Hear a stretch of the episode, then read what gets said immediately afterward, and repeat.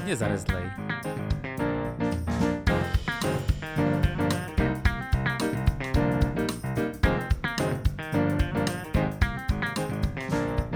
Dobroš, tak jo, tak jdeme na to. Jo, jo. Jsme ready? Setři si tu pavučinu z mikrofonu, Jirko, máš to tam, já myslím, že tam je pavouk nějaký. Vítáme vás zpátky s dalším podcastem po krátké chvilce. Jsme tu jako na koni. A mě to uteklo, no. Stačilo se eh, párkrát vyspat. Asi tak co? 365krát. A jsme zpátky.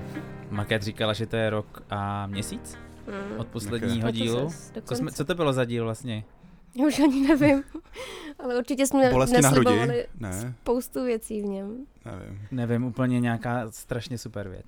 No jsme marný, musíme prostě říct, že naše díly budeme vydávat paroxysmálně a už nesledovat žádný, nebo neslibovat žádný pravidelný každoměsíční vydávání, jako jsme to kdysi předtím, myslím, slíbili. Takže s náma musíte mít trošku strpení. Ale jinak jako eh, čau lidi. Teď až to považuji za opravdu zahájený, paráda. Ne, já jsem ráda, že jsme se tady konečně sešli. Ono to možná mohlo vypadat, že jsme se nějak pohádali, nebo jsme se na sebe naštvali a takhle, ale A je to prostě... Kluci se prostě nesnesli. Měli mezi sebou velký problém, ale už je to Dva vyřešený. kohouti na malým, tak. Tak, Takže na malý koronárce. Dostali. na malý korunovace. Ne, my jsme se celý rok tak nějak pošťuchovali, že už by opravdu bylo potřeba udělat další díl, že se na to těšíme a že nás to vlastně hrozně baví, ale pořád vždycky dostalo přednost něco jiného, takže jsme vás bohužel trošičku dali na druhou kolej, tak se omlouváme. Já bych chtěl něco říct na úvod. Co? Povídej. Eh, nechcete někdo dělat kardiologii? Nechcete ji dělat u nás? Ano, Pokud ano, v naší Tak- tajné nemocnici. je takový město na severu. Krajský. Není to ústí. Víc už vám neřeknem, ať taky musíte zamakat trochu sami, ale eh, www.lékařemnanečisto.cz a přijďte na týdenní stáž. Přijďte. Přijďte s náma pracovat. Jo. Kluci jsou Nic lepšího nezažijete už v životě. Už nic jiného v Už životě nic- Už nezažijete. nic jiného v životě. ne, uh, opravdu. Uh, těšíme se na vás. Já myslím, že dobrý. Nesmíme moc žebrat, nebo nepřijdou. Ne, ne, ne, podezřelé. uh, opravdu. Uh, já, tak to řeknu ještě jednou. Uh, normálně. Ne, dobrý, pokračuj, mně se to líbí, jak povídáš a lákáš naše budoucí kolegy. Pokud byste měli zájem o kardiologii, tak tu máme jednu skvělou stáž, jmenuje se Lékařem na nečisto. Ale už to znovu říkat nebudu. A Předtím to bylo lepší. Předtím to bylo lepší. Tak. Necháme Ale ještě tam. bych řekl jednu věc- když Markéta říkala, ať řekneme něco hezkého. Uh, No. Skvělý kardiologický drink, Jaký? adenogin. Adenočin. Pořád si na něj vzpomínám. Teď Můžeš na něj všichni- říct recept? To je z té tvojí svatby, veď, Market, kterou jsem musel vynechat kvůli horečkám 39 a moc mě to Mm, mrzelo. ano, přesně tak. Tak co to je? Adenogin, ty co to bylo? No, s, Gin uh, tonic a ale okurková. speciálně podávaný. se stříkačkou s okurkovou limčou. Tak. A 6 ml 6, nebo 6 ml ginu. adenoginu. 6 ml adenoginu a to vás eh, jednoznačně postaví na nohy. tak jsem ráda, že jsi to takhle hezky zapamatoval. Že jsme tě zaujali naší organizací. Co dál bychom pověděli na úvod? Co jste tak za ten rok poslední stihli, zvládli? To je dlouhá doba. Já jsem začal chodit Kam? do Barbru. Jinak asi nic, fakt bída. K Barbrovi? žádná na změna. stříhání? Jo, jo, jo. To je pravda. Přestává, přestávám být tolik lesní muž jenom jednou za dva měsíce. Proto přijďte se na něj podívat lékařem na nečisto.cz. A, a taky jsem si nechal zanést jezírko na zahradě listím. OK, tak to se šikovný. Prostě super. Co, Co ty? ty, Jirko? Já pěstuju řasokoule. Ty jsi říkal, že jsi je Jo, rozmnožil. rozmnožil jsem řasokoule, to se nikomu Jo. nepodařilo ještě. Jsem ti na ně taky šáhnul. Ano. A jak se to dělá? Jak to se rozmnožují řasokoule? Nebo No. jak se šahá na řasokoule? ne, jak se Prostě zatneš rozmnožil. zuby, ponoříš ruku do té teplé tekutiny. Jak jsi je rozmnožil? ne, kecám. Koupil jsem jim kámoše, už jim není smutno. Takže to řasokoule fungují jako barometr mé nálady. Když plavou, je to OK, když jsou u dna, Seš u dna. Kde byli dneska? Dneska byli u dna. Dneska vyskakovali sami z jezírka Dneska byli svýho. u dna. A co ty, Market? Něco nového, nějaký novinky? Nic, veď. Ne, Ani nic. Všechno při starém. No při starém. Teď poslouchám jiný druh podcastu. Je to fajn. Ale pojďme dál. Mhm. Co jsme Pojďme k chtěli? věci. Co jsme chtěli říct? Teď máme takový Ty sentimentální jsi chtěl, Jirko, něco říct o té knížce. Ale to, ne, to nevím, jestli se to sem nějak jako, hodíš, jo, ale, ale četl jsem skvělou knížku, tady jsem dostal od Markéty. Eh, Jmenuje se Imposter Cure. Takže pokud ráno chodíte do práce s tím, že si myslíte, že na nic nemáte, že jste se na své místo dostali ale úplnou náhodou a že Což se u nás lékařem nečisto stát nemůže. Že každou chvíli budete odhaleni jako podvodníci. Přečtěte si tuhle knížku a zlepší se vám život. Zlepšilo Aspoň se ti po přečtení? A jo, trošku jo. Dočetl jsi ji celou, jo? Uh, mám ještě poslední asi šest kapitol. Ne, Ok. čtyři. Poslední stránka bude všechno, jo. Všechno je lež. jste k ničemu. You suck. ne, je to, je to dobrý. OK. Tak děkujeme za tip. Jakže se jmenovala ještě jednou? Imposter Cure. Dobře. Hele, už sentimentální okýnko stačí, už bychom mohli přejít k těm kardiostimulátorům. Jo, mohli bychom na to skočit. A Tak ty, jo, Ty jsi doporučila taky něco? já to mám v průběhu dalšího povídání, tam mám A doporučení. on zaslíbil, že doporučí jako kvalitní štěrk.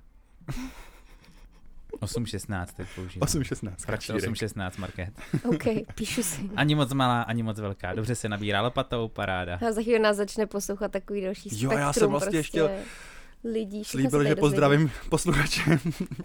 jsem chtěl pozdravit uh, dělníky, který v našem bytě už 6 měsíců nic nedělají. Dělej náhodné díry do zdi. Dělají náhodné díry do zdi.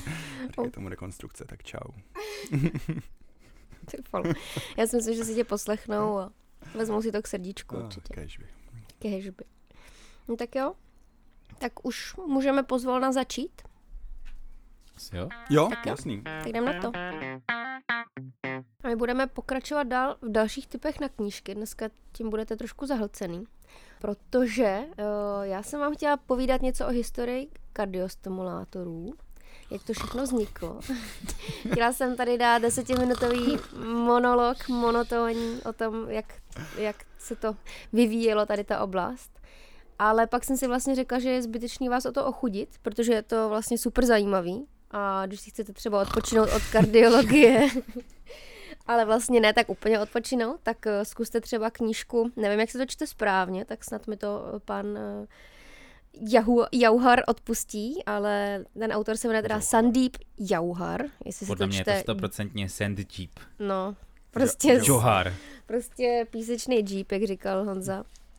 A je to, Ameri- je, no není to američan, je takovej, takovej Ty jsi rasistko, je to američan určitě. snědej, ale, ale pracuje to není nic špatného. Ale tak, je to američan. Pracuje v New Yorku, pracuje v New Yorku a je to autor několika bestsellerů. Uh, jeden se jmenuje třeba Intern a druhý, o kterém chci mluvit, je Heart a History, což je ta knížka, kterou bych vám chtěla doporučit, která právě docela poutavě popisuje historii v oblasti kardiologie, i na, jako jsou tam i nějaký příběhy toho doktora a tak. A i právě ta historie kardiostimulace je tam docela rozebraná, takže si to spíš přečtěte, než aby jsme vám to tady popouškovali. A navíc ještě druhá věc, že jsem pak zjistila, že často se ty prvenství v těch oblastech připisují více lidem naraz, že evropský zdroje se trošku liší, co jsem si tak četla, že bychom v tom ještě udělali guláš a někomu ukradli, ukradli jeho prvenství. Prostě spousta lidí udělala krabičku, která dělá píp. Což je vlastně samý koumáci z garáže, že jo? No, v podstatě to byli koumáci z A garáže. doteď ta krabička dělá píp, A doteď- anebo občas dělá bz. Takže, jak říkají kluci. Ale jenom tak úplně ve zkratce, co největší zkratce, co jde, tak uh, asi si dokážete představit, jak, jak ten vývoj začal. Bylo to někdy v polovině uh, 20. století. A nejdřív teda kardiostimulátory byly externí obří přístroje veliký, které byly v zásuvce a uh, pacienti měli externí elektrody, což sebou neslo spoustu uh, Viděla ty, nevýhod. viděla jsi ty obrázky? No, taková krásná větší než člověk, ne? Tam je nějaký chudák na chodbě, z něj čuhají kabely, vedle něj je takový ten vozík, jak na něm vozíme EKG a na něm je No. taková mikrovlnka, to je ten, to je ten budík, jo. No, takže mělo to nevýhody, jednak když vyply prout, tak se mohl vypnout i pacient a druhák, co asi ty externí elektrody, jak to bylo příjemný. Moc ne. To je dobrý, ne? Pohoda. Pohodička. Elektrošoky. Zkrátka bylo to Ale že děsivý. Jaký prout asi používali, ale asi šli spíš od vyšších proudů k nižším postupně. Nicméně potom už, když se rozvíjela kardiochirurgie, tak je napadlo dát i elektrodu epimyokardiálně, vlastně zvenku na, na srdce přidělat. Zavřít hrudník, to znamená, že elektroda procházela přes kůži, ale přístroj byl pořád externí. Což už je trošku lepší ochloupek. A Tam využíváme dodnes. bolest odpadá vlastně z té stimulace přes kůži. Nicméně tam Kromě máme tahání prostě... těch elektrod. Tak, tahání elektrod musí být asi výživný, ale zase máme tam prostě vstup přes kůži, je tam veliký riziko infekce a určitě to není nic dlouhodobého a dřív to používali třeba právě perioperačně, když eh, se báli, že pacient třeba rozvine nějaký AV blok. A teď si vem třeba, když si ho omylem vytrhneš, jo. No, Teď jsem si vytrhnul sluchátka a roztrhl sebe. Když jsem slézal z tak ještě, že nejseš pacient s Naštěstí externím nebyl- kardiostimulátorem. To nebyl kardiostimulátor. Tak výjimečně No. se stane, že na nějakém rengenovém snímku je vidět to rozotý elektrody teďka, i že se to občas prostě zalomí. No. Tak ono to je prostě tenký drátek, to ničemu nevadí. No. Hmm. Ale te, tady ten systém se používá dodnes teda.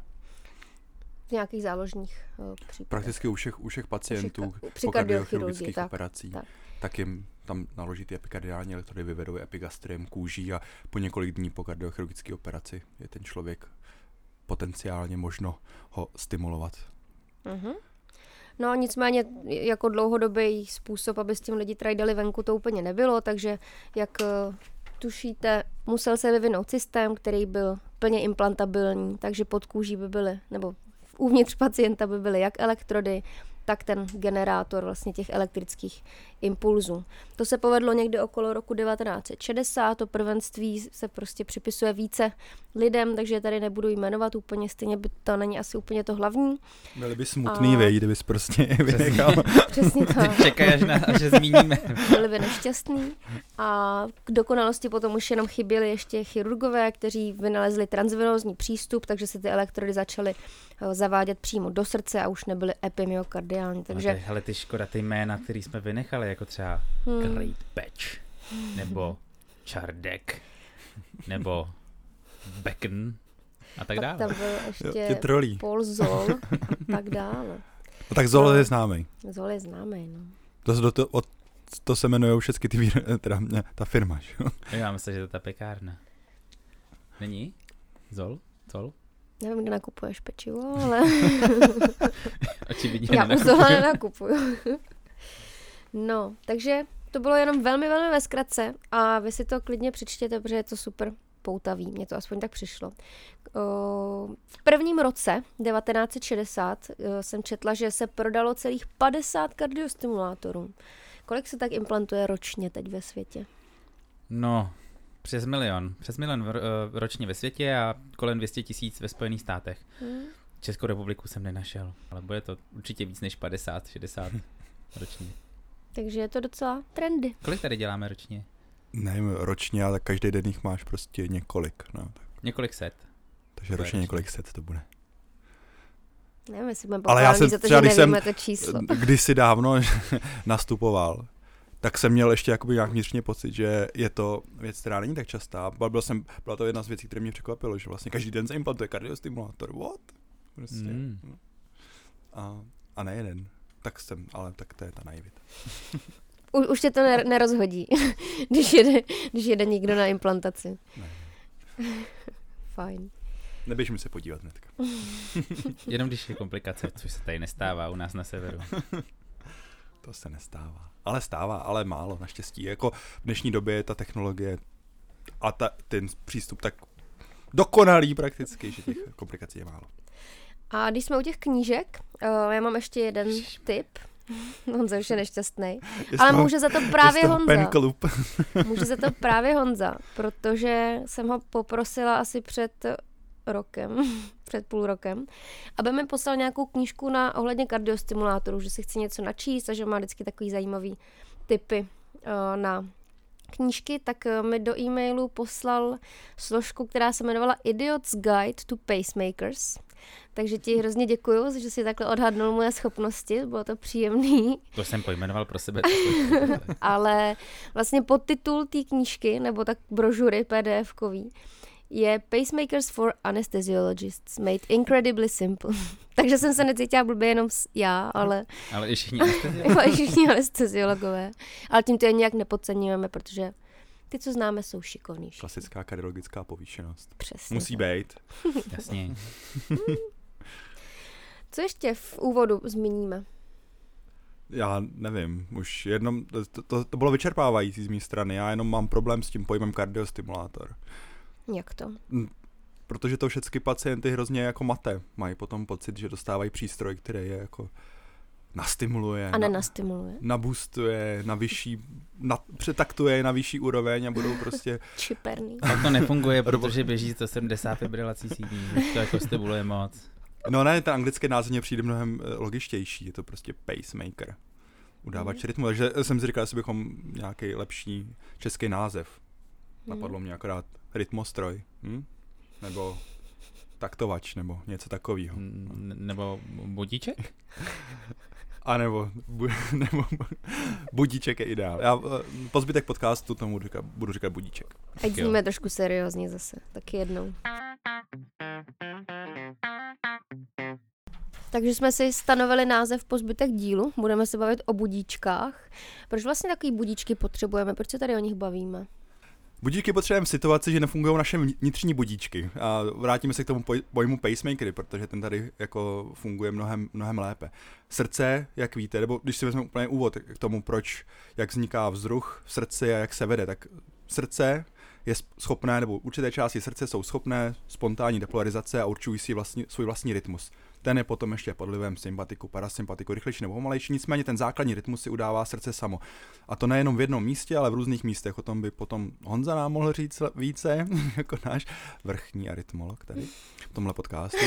Nicméně, přijde mi, že ten základní princip té náhrady toho je hrozně elegantní, protože skutečně to není o ničem jiném, než vezmete přístroj, který bude udávat tomu srdci rytmus, bude ho dirigovat a v té nejjednodušší podobě samozřejmě. Může to být potom komplikovanější, jak si řekneme dál, ale uh, vy potřebujete nahradit ten vnitřní pacemaker vnějším pacemakerem nebo umělým pacemakerem. Nechceš tomu něco dodat? Co náš vrchní arytmolog tohoto podcastu? ne, já jsem si jenom vzpomněl náš oblíbený lék. Uh, víte, jaký jontový kanály jsou v sinusovém uzlu důležitý pro tu, právě pro tu spontánní depolarizaci, aby se aktivoval opakovaně ten krokoměr? Funny kanály. Jo, jo. Funny EF. channels. E-funny, no. Ty mm. propouští různý, různý jonty, tak proto se jmenují funny, že tam pouští sodíky, drastíky a podobně. Mm. A, a tím způsobují to, že se to jednou za čas aktivuje automaticky. Mm. A jaký lék na to působí? No, uh, Bradíny. Iva Bradín. Jo, nejlepší lék na světě, Iva Bradín. Nejlepší lék na světě. Nicméně, já jsem doufal, že řekneš prostě, že ne. máme sinusový uzel a uh, AV uzel.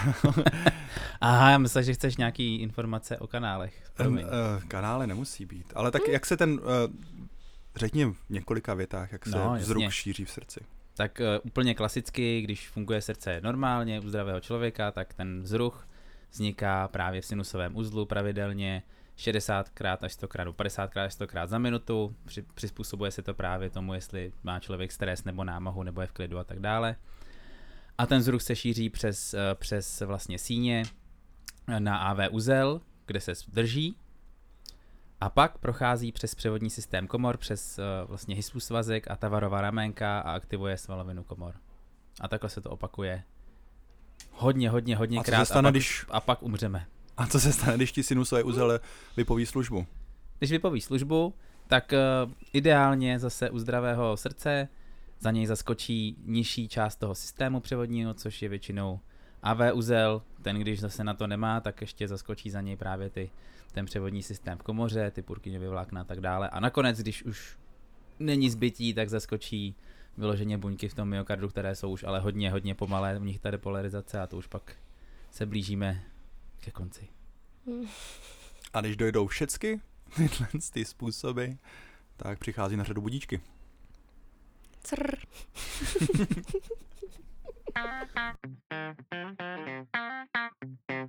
Takže ať to ještě uvedeme tak nějak komplexně, tak eh, pacemakery, hlavně neříkejte peacemakery, ať se vám nikdo nesměje. Docela jsem to zažila často i u mediků, třeba v šestáku. Takže pacemakery neboli kardiostimulátory. Honza se jim vysmívá. Já, jsem, já, já mám jenom suché poznámky. To je pravda. Jsou to teda maličký přístroje, plně implantabilní do těla pacienta, které mají dvě základní schopnosti. Zachytit elektrickou aktivitu srdce, neboli změřit voltáž, napětí. Anglicky se tady té schopnosti říká sensing. A zároveň ho umí malou dávkou elektrického proudu stimulovat, to srdíčko. Takže anglicky pacing pro tady tu funkci používáme. Uh, řádově teda vysílají ten elektrický proud úplně v pidi pidi dávkách, jsou to miliampéry. A co ještě k tomu říct? Hlavní indikací kardiostimulátorů, to už tady Jirka už nakousl, jsou bradykardičtí pacienti, nebo ještě obecněji pacient, který má příznaky klinický způsobený pomalou srdeční akcí. Nebo má jich jako vysoké riziko, že když máš nějakého Nebo tak. QAV blokádu vysokou ještě u asymptomatického pacienta, třeba tak. trojku, tak se dost často neimplantují i bez příznaku. Mhm. Koukáš vyděšení, Jirko? Řekli no jsme to zmatečně? Řek... A jak vyléčím pacienta s tachyarytmí závažnou? No, no. To, je, to je právě ten rozdíl mezi kardiostimulátorama. Já se musím tvářit vyděšeně, že? A defibrilátorama. Jo, protože Takže... kardio, to je základní prostě rozdělení. Kardiostimulátor umí řešit bradykardie, defibrilátor umí řešit bradykardie ve většině případů, pokud není subkutální.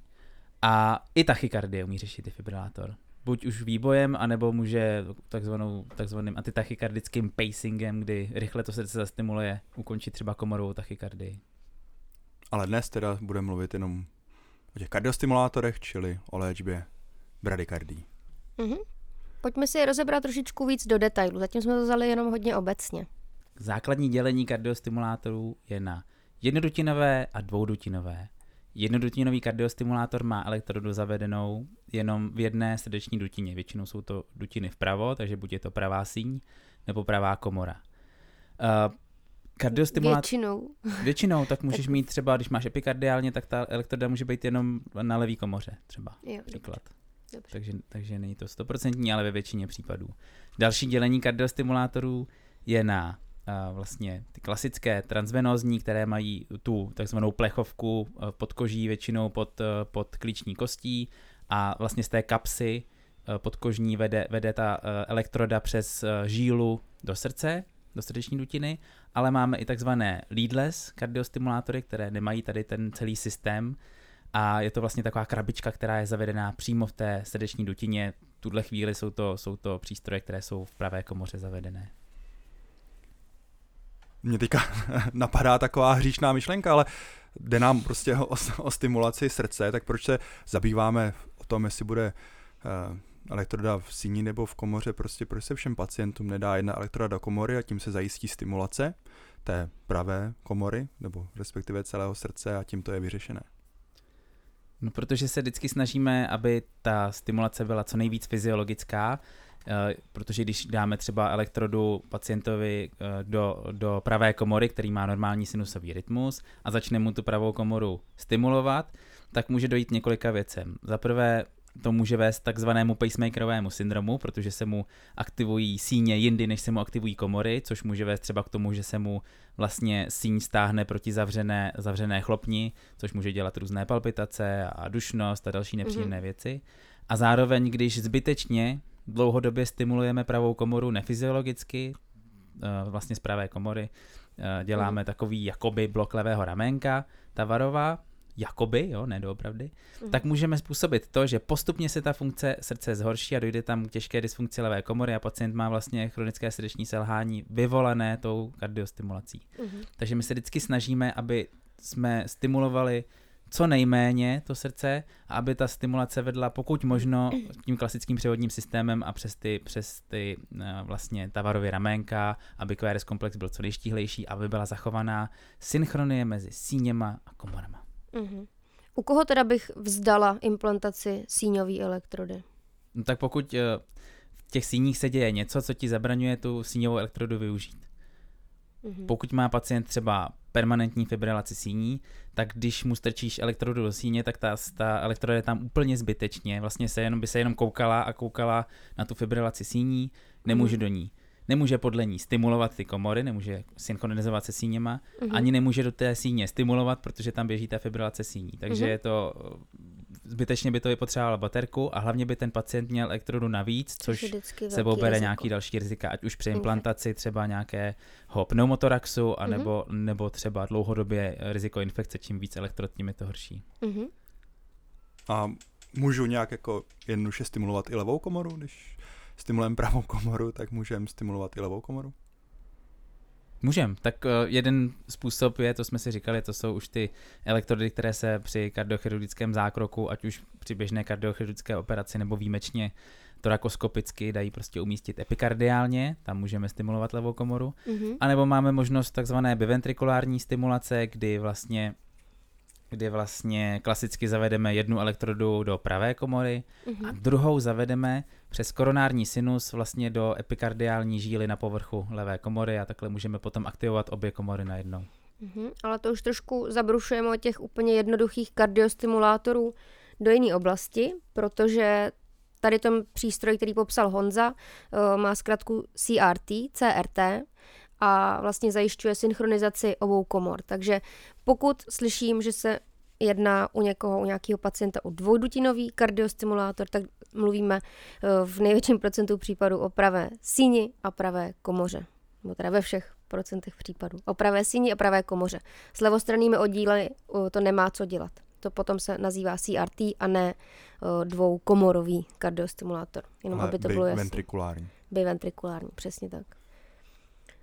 Ještě něco si chtěl? Jsi mi ukazoval, že máme ještě něco zmínit. Něco jsme přeskočili. Gestikuluju, abych taky uh, se taky taky mohl zapojit. tak já bych chtěl, uh, Honza zapomněl zmínit jednu strašně důležitou věc, týkající se akutní kardiologie, a to jsou dočasné kardiostimulátory. že uh, jsme taky samozřejmě, uh, Honza mluvil o těch jako už trvalých kardiostimulátorech, ale v, v situaci, kdy dojde náhle ke ztrátě schopnosti srdce tvořit a vést vzruchy, tak máme v záloze i dočasnou kardiostimulaci. Začínáme buď to farmakologickou, pokud je na to je, čas, takže používáme léky, které mají a, pozitivní beta-sympatomimetický efekt. A, nejčastěji používáme izoprenalín, ale dá se použít i adrenalín, pokud to nezabírá, tak máme, uh, anebo uh, chcem, rovnou se rozhodneme pro dočasnou stimulaci, tak nejčastěji se v dnešní době používá dočasná transvenózní stimulace, buď to cestou vena subclavia, nebo vena jugularis interna, nebo vena femoralis, zavedem dočasnou elektrodu do pravé komory a připojíme ji na zevní kardiostimulátor a tím potom srdce stimulujeme. Uh, v úplně v nejkritičtějších případech, kdy potřebujeme fakt získat nějaké minuty k tomu, abychom mohli zavést třeba tu dočasnou transvenózní stimulaci, můžeme použít i um, transkutální stimulaci, kdy pomocí klasických pedů nebo těch samolepek, které používáme na defibrilaci, tak můžeme pomocí defibrilátorů, které jsou proto určené, eh, je využít i k zevní stimulaci, ale to je situace to je ten návrat k těm počátkům, že? To je ano, to je návrat, návrat k otcům zakladatelům, ale eh, stále se nepodařilo samozřejmě to vychytat v tom, že pro ty eh, nešťastné pacienty eh, to může být velice bolestivé, protože musíte použít mnohem větší energie a, aktivujete vlastně všechny svalové skupiny, které jsou v cestě, co svaly hrudníku a bránici a já nevím co všechno, znamená, že pacienty na toto musíte sedovat, nebo lépe je připojit na umělou ventilaci a relaxovat tak Bohužel. to dělá popál, popáleniny pěkný. Ano, pokud to trvá dlouho, tak může dělat popáleniny. A dost často to nestimuluje, když to vypadá, že to stimuluje. Jo? Tak, přesně tak, protože problém. může to vést zase k obrazu elektromechanická disociace, že na monitoru vidíte nějaké spajky, ale nemá to mechanickou odezvu, že to prostě ne, nevede k tomu, že by se srdce stáhlo. Mm-hmm. Mě ještě zajímá jedna věc. Je vlastně nějaký, nějaký pacient, který by chodil po světě s kardiostimulátorem, který by měl jenom síňovou elektrodu? Je proto nějaká indikace? Ano, dřív se to dávalo úplně běžně u pacientů, kteří měli six sinus syndrom nebo six sinus syndrom, mm-hmm. kteří neměli poruchu AV převodu, tak eh, se běžně dával kardiostimulátor vlastně s jednou elektrodou do pravé síně. To se už postupně ustoupilo, protože poměrně velká část pacientů potom se s tím, jak stárnou, tak vyvinou ještě AV blokádu, takže pak se musí doplňovat další elektroda, což sebou bere další, be, prostě bere další rizika. Nicméně další důležitý bod je, že i kardiostimulátory výrazně slevnily za ty roky, takže už dřív to bylo i vlastně z ekonomických důvodů, že čím, čím byl ten přístroj jednodušší, tak tím byl levnější a, a takhle se vlastně jakoby i šetřilo. Ale pořád chodí pacienti do poradny, kteří mají jednodutinový kardiostimulátor v síni, s elektrodou v síni a akorát se jim ten přístroj jednou za čas vymění, když dojde baterka a fungují bez problémů. Mhm. A jak dlouho vydrží taková baterka? To je hodně různé, záleží na firmě, záleží na typu stroje, záleží jak moc je využívaný, ale jsou pacienti, kterým vydrží třeba jenom 7 let Mhm. a jsou pacienti, kteří mají už přes 20 let tady přístroj. Fakt, jo. Mhm. A uvažovalo se někdy o tom, že by se to bezdrátově dobíjelo třeba? To se uvažovalo, ale eh, co jsem čet já, tak to už je teda delší dobu, kdy to zkoušeli. Teď se to zkouší zase znova, tak možná to vyjde.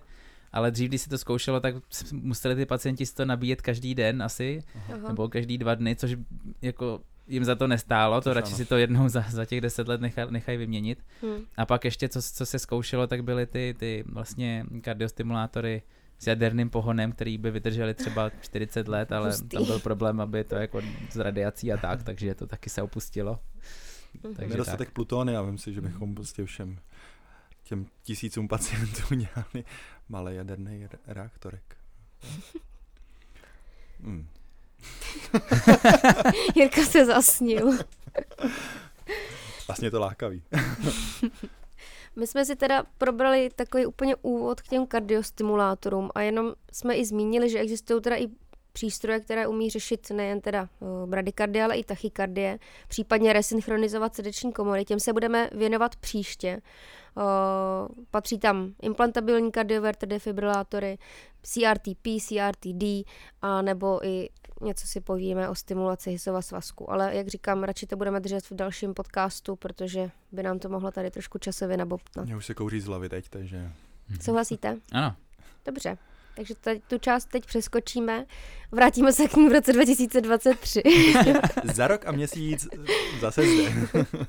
Jestli na to nezapomeneme, že jsme vám to slíbili. A pojďme pokračovat. Jak jsme si řekli, dneska se budeme věnovat hlavně kardiostimulátorům. Tyto přístroje jsou vyvinuté hlavně k tomu, aby, jak říkal Honza, a zdůrazňoval to tady, dosáhli eh, převodu elektrického signálu v srdci co možná nejfyziologičtěji. To znamená, ideální je, když se ten kardiostimulátor uplatňuje co nejméně. a zároveň dostatečně. A zároveň dostatečně, přesně tak. On teda To musí bylo hodně umět. lehký, aby se jako jenom prostě Vypneme vypneš a je to a nejlepší je to úplně nejméně. Ne, ten přístroj prostě musí umět číst elektrickou aktivitu v srdci a musí umět interpretovat a musí na základě toho, co čte a vidí v tom srdíčku, umět podle přednastavených kritérií jednat a vydávat ty signály. to Budíček jsou jeho hlavní srdíčku. funkce. Hmm, a nemá to jednoduchý, musí taky ignorovat různý šumy a svalový signály a tak dále. Mhm. To frajer. Takže je to, je to frér. Hodně, hodně funkcí v malé krabičce. Asi musíte- bychom, no, povídej. No, to ještě Ty to- první. Ale tak. Ty první Já jsem zavěs. chtěl právě navrhnout, protože si myslím, že na tohle je nejlepší zkusit, než se do toho pustíme do těch nastavení vlastně, jak ten přístroj funguje, si říct, eh, to ujíst na nějakým příkladu z praxe třeba. Mhm. Co? Ne? Nemáte něco? Máme. Honza mi tuhle říkal něco. Cože? Dobře, tak Ty já bych, máš. já bych mohl, já jsem měl takového pacienta, jo, ve službě, klasika. Máte nemocného, který je nosil kardiostimulátoru, a který jsme mu implantovali pár let zpátky pro AV blokádu třetího stupně Mhm. a v, ve výpisech z kontrol je vždycky napsaná poznámka vitálně závislý pacient. Proč to tam píšeme? Aby jsme věděli, že je hodně závislý na tom přístroji. Hodně, Uh, Píše se to tam proto, když toho pacienta kontroluješ a ten přístroj přitom i zpomaluješ, aby si právě viděla, jak funguje sensing a tak dále. A když zjistíš, že jeho srdeční frekvence je po 40, tak my píšeme, že je vitálně závis- závislý na přístroji, což znamená, že kdyby z nějakého důvodu ten přístroj zač- přestal fungovat, ať už kvůli poruše nebo vybití, nebo třeba při operaci, při nějakém používání elektrokauterů, takže ten pacient by mohl být ohrožený i třeba na životě. Dobře. No a mě právě uh, volá anesteziolog, že tento pacient jde akutně, protože upadl, tak jde na a, akutní tepku a potřebují teda udělat něco s tím kardiostimulátorem. Tak se podívám, zjistím, že je nastavený v režimu DDD a co teď dál? Co si s tím mám počít? Tak naschle a spát. Pojďme si teda říct, co to znamená to DDD, taková zkratka tajná. To první písmenko z té zkratky uh, znamená, nebo nám ukazuje na to, kterou dutinu umí přístroj stimulovat. Takže to nejdůležitější je na prvním místě. Přesně tak. Kardio stimulátor stimuluje, takže to nejdůležitější písmenko je na prvním místě. A tam může být teda buď D, ano, co to znamená? Nebo možná začneme jednodušeji. Může tam být buď A. Jako stimulace síní. Nebo V. Že umí stimulovat pouze komoru. Uh-huh, a nebo D. Že umí stimulovat jak síň, tak komoru. Takže má dvě elektrody, je to dvoudutinový kardiostimulátor. To druhé nejdůležitější, teda jsme si říkali, že ten přístroj musí umět snímat tu vlastní uh-huh. srdeční aktivitu, takže to je to druhé písmenko a je to zase analogicky, když je tam A, tak umí snímat nebo snímá jenom při tomhle nastavení snímá jenom v síni, když mm-hmm. je tam mhm. V, tak snímá jenom v komoře mm-hmm. a když je D, tak snímá v síni i v komoře. Mm-hmm. A to třetí písmenko... A ještě tam může být nula. Jo, to si řekneme asi pak na konci při tom přenastavení. Může, Dobře. ano, pardon. A to třetí písmenko je, jak na to reaguje, na to, co snímá. Mm-hmm. Jako jak zareaguje na to, když zaznamená mm-hmm. vlastní elektrickou aktivitu srdeční. A může zareagovat dvouma způsoby. Buď se zainhibuje, to znamená nic neudělá, mm-hmm. anebo když něco snímá, tak, ho to, tak může spustit nějakou, nějakou aktivitu, může zastimulovat v reakci na to. Příklad. Ještě bych jenom takhle no. to, to řekl, ta inhibice, jenom no. aby to nepletlo posluchače, mm-hmm. to mhm. neznamená, že dokáže zainhibovat ten vlastní srdeční vzruch, že mm-hmm. řekněme, zaznamená vzruch v síni, a nechce, Potlačí aby se dostal ho. do komory, tak ho dokáže zainhibovat. To, takhle to není. Je to tak, že zainhibuje sebe. Znamená, zaznamená vzruch v síni a nechá uh-huh. ho projít třeba do komory, když tak uh-huh. řeknu, a tam ho zaznamená ta druhá elektroda a je zainhibovaný. V tu chvíli nedělá nic na EKG, ho nepoznáme, je uh-huh. ve stádiu stand-by, ve, ve, ve standby. Uh-huh. Uh-huh. No tak, uh, Co teda za písmenka na třetí pozici Možná může to být? můžu ukázat jakoby na dvou příkladech tady těch písmenek, tady těch uh, nastavení. Když no. máte třeba přístroj A a I, tak ten teda stimuluje v síni, snímá v síni a to I znamená, že když v síni snímá vlastní zruch, tak se zainhibuje. To znamená, Mlčí. když vidí vlastní P vlnu, tak v síni nestimuluje. Mm-hmm. Když mhm. vlastní P vlnu nevidí, tak v síni stimuluje. Ještě k tomu je většinou nastavená nějaká tepová frekvence, že tak to Třeba. je. Je tam jako bazální takzvaná stimulační frekvence, kterou on nepodkročí. Mm-hmm. Takže můžeš mít třeba nastaveno AAI 60 za minutu, tak on prostě vždycky se kouká v síni a teď mu tam jedou hodinky vevnitř a jde tik, tik, tik, tik, tik, tik, tik, tik. A když, když do, do konce hodinek eh, nezasnímá vlastní P vlnu, tak on zastimuluje a udržuje takhle frekvenci uh, 60 mm-hmm. minimálně. A co by teda bylo DDD? DDD. Ještě, ještě druhý příklad bych řekl mm-hmm. třeba VAT, což některé přístroje takové nastavení měly. Mm-hmm. Víš, co to znamená, když je teda VAT? Nevím, co je to T na třetí pozici. To znamená triggered. Mm-hmm. VAT to, to byly přístroje, které měly jednu elektrodu, která procházela síní a byla zavedená do komory a v té síni měla jenom, uměla jenom senzovat, nebyla tam nikde za, to byla prostě jedna elektroda, která v té síni měla vlastně jenom, jenom sensing. Mm-hmm. A VAT znamená teda, že V stimuluje jenom v síni. A snímá, v stimuluje teda v komoře, jenom v komoře. pardon, A snímá v síni mm-hmm. a T znamená, že když v síni mm-hmm. snímá P vlnu vlastní, mm-hmm. tak zastimuluje trigger, tak to spustí, zastimuluje v komoře. Mm-hmm. Takže to je tady ta jakoby spouštěná aktivita. Mm-hmm. A když máš právě přístroj, který dělá DDD, mm-hmm. tak ten kombinuje tady ty dvě formy. Že vlastně, uh, když třeba v síni, uh, v síni vnímá P vlnu, tak zase mu spustí další jiný vnitřní hodinky, který čekají určitý vlastně PR interval jakoby, a pak zastimulují v komoře, pokud se tam neobjeví vlastní aktivita. Mm-hmm. Takže je to taková kombinace všeho, čili umí to na základě toho, že něco snímá v nějaký, nějaký části toho srdce, někde ten přístroj stlumit a v jiné části třeba zastimulovat. Je to, je to to nejfyziologičtější nastavení, co máme u těch dvou rutinových kardiostimulátorů. Dokážou vlastně, prostě jo. stimulovat jak zvlášť síň, tak zvlášť komoru, tak oboje za sebou, tak nic nedělat. Je to Mhm. srozumitelný. Mhm. Pojďme ještě si teda říct si tři písmenka na té třetí pozici. Když je tam I, tak znamená, že je inhibovaný tím signálem, který vidí. Když je tam D, tak já, jako zkrátka je dual inhibited. Dá se to tak jako vy, Když je tam, vykládat buď je tam teda? I, nebo je tam Mhm. T, anebo je tam D. A, je tam to I a T dohromady, což je to D. Jasně. Máme ještě čtvrtou pozici. Mhm. A Tam bývá nejčastěji R. No tam buď může být R, nebo nemusí být R. No, Mhm. A co to znamená to R? Pokud tam máš R, tak ten přístroj má zapnutý senzor, pohybový senzor, který funguje u různých přístrojů různě, u některých je to třeba akcelerometr, ale je to prostě taková, takový malý udělátko, který pozná, že se nějak pohybuje, že třeba běžíš nebo, nebo jdeš po schodech a tak dále Mhm. a snaží se přizpůsobit tu nastavenou bazální stimulační frekvenci nebo tu, tu stimulační frekvenci uh, tomu tvýmu pohybu. To znamená, když rozpozná, že se rychle pohybuješ, Mhm. tak zvýší tu frekvenci, abys ne, ne, neměl srdeční frekvenci furt 60 za minutu, i když běží za tramvají, ale Mhm. měl jí třeba 100. to, ale Mhm. problém je to s tou izometrickou zátěží, že jo. I ta chůze po schodech může být Jasně. problém, protože jdeš pomalu, ale je to namáhavý Mhm. a může to být pomalý pro tebe. Mhm. Stejně tak, když něco zvedáš nebo tak. No, nebo když jdeš na kole po obzvláště rovné ploše.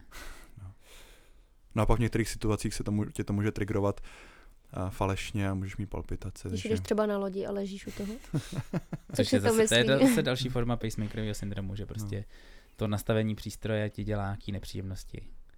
Mhm. Nicméně vrátíme, vraťme se k mojí uh, nádherný No, kazuistice. ty jsi měl nějakýho pacienta s AV3. Tak, já mám požadavek na konzilium, že mám pacienta s blokádu třetího stupně, který má kardiostimulátor v režimu DDD Mhm. a má poznámku, že je vitálně závislý a chystá se na vlastně akutní operační zákrok. Můžu ho takhle prostě pustit s tímhle s tím nastavením a jít si zase lehnout?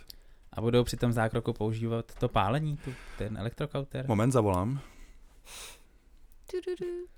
Nezvedem. Ortopedi zvedají ketebely někde, takže neberou telefon. Každopádně myslím si, že, že budou pálit. Budou.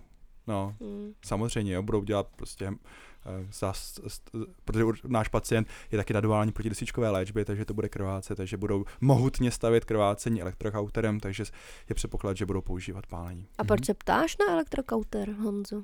No, protože pokud budou používat elektrokauter, tak může, může právě dojít k tomu, že ten, elek, ten signál z toho elektrokauteru zmate ten náš přístroj a ten, Mhm. mm-hmm. ten ho bude snímat a bude si myslet, že pacient má vlastní aktivitu a tím, že má vlastní aktivitu, tak on vlastně ten přístroj stimulovat nemusí a mohlo by dojít k tomu, že by pacient měl dlouhou, dlouhou asystoli, nebo by třeba mohlo dojít k nějaké maligní arytmii, nebo mohl by umřít teoreticky.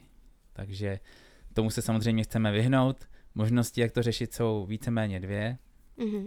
pokud jsme v nemocnici, kde nemáme prostě dostupný programer a někoho, kdo ho umí používat, což je takový vlastně počítač, který umí komunikovat s tím, s tím kardiostimulátorem, tak můžeme využít Magnet. magnet.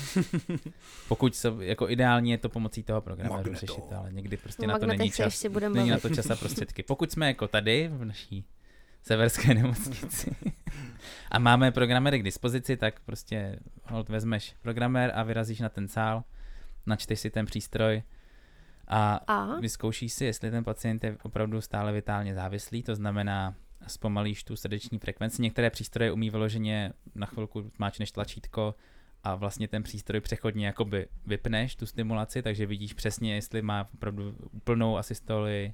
Některé přístroje řešíš tak, že vlastně dáš jenom změřit ten, to jejich snímání, sensing, takže třeba to nastavíš na stimulaci komor na 40 za minutu a koukáš se, jestli tam je nějaká vlastní akce. A pokud tam není a je tam jenom ta stimulace komor 40 za minutu, Mhm. mm-hmm. tak je to vitálně závislý pacient a Mhm. u toho právě hrozí to riziko, že kdyby oni pálili tím elektrokauterem, Hm. tak by měl asystoli. Takže my to vyřešíme tak, že vypneme tomu přístroji to snímání a necháme ho prostě jenom natvrdo stimulovat tu komoru Mhm. a síň v tomhle případě.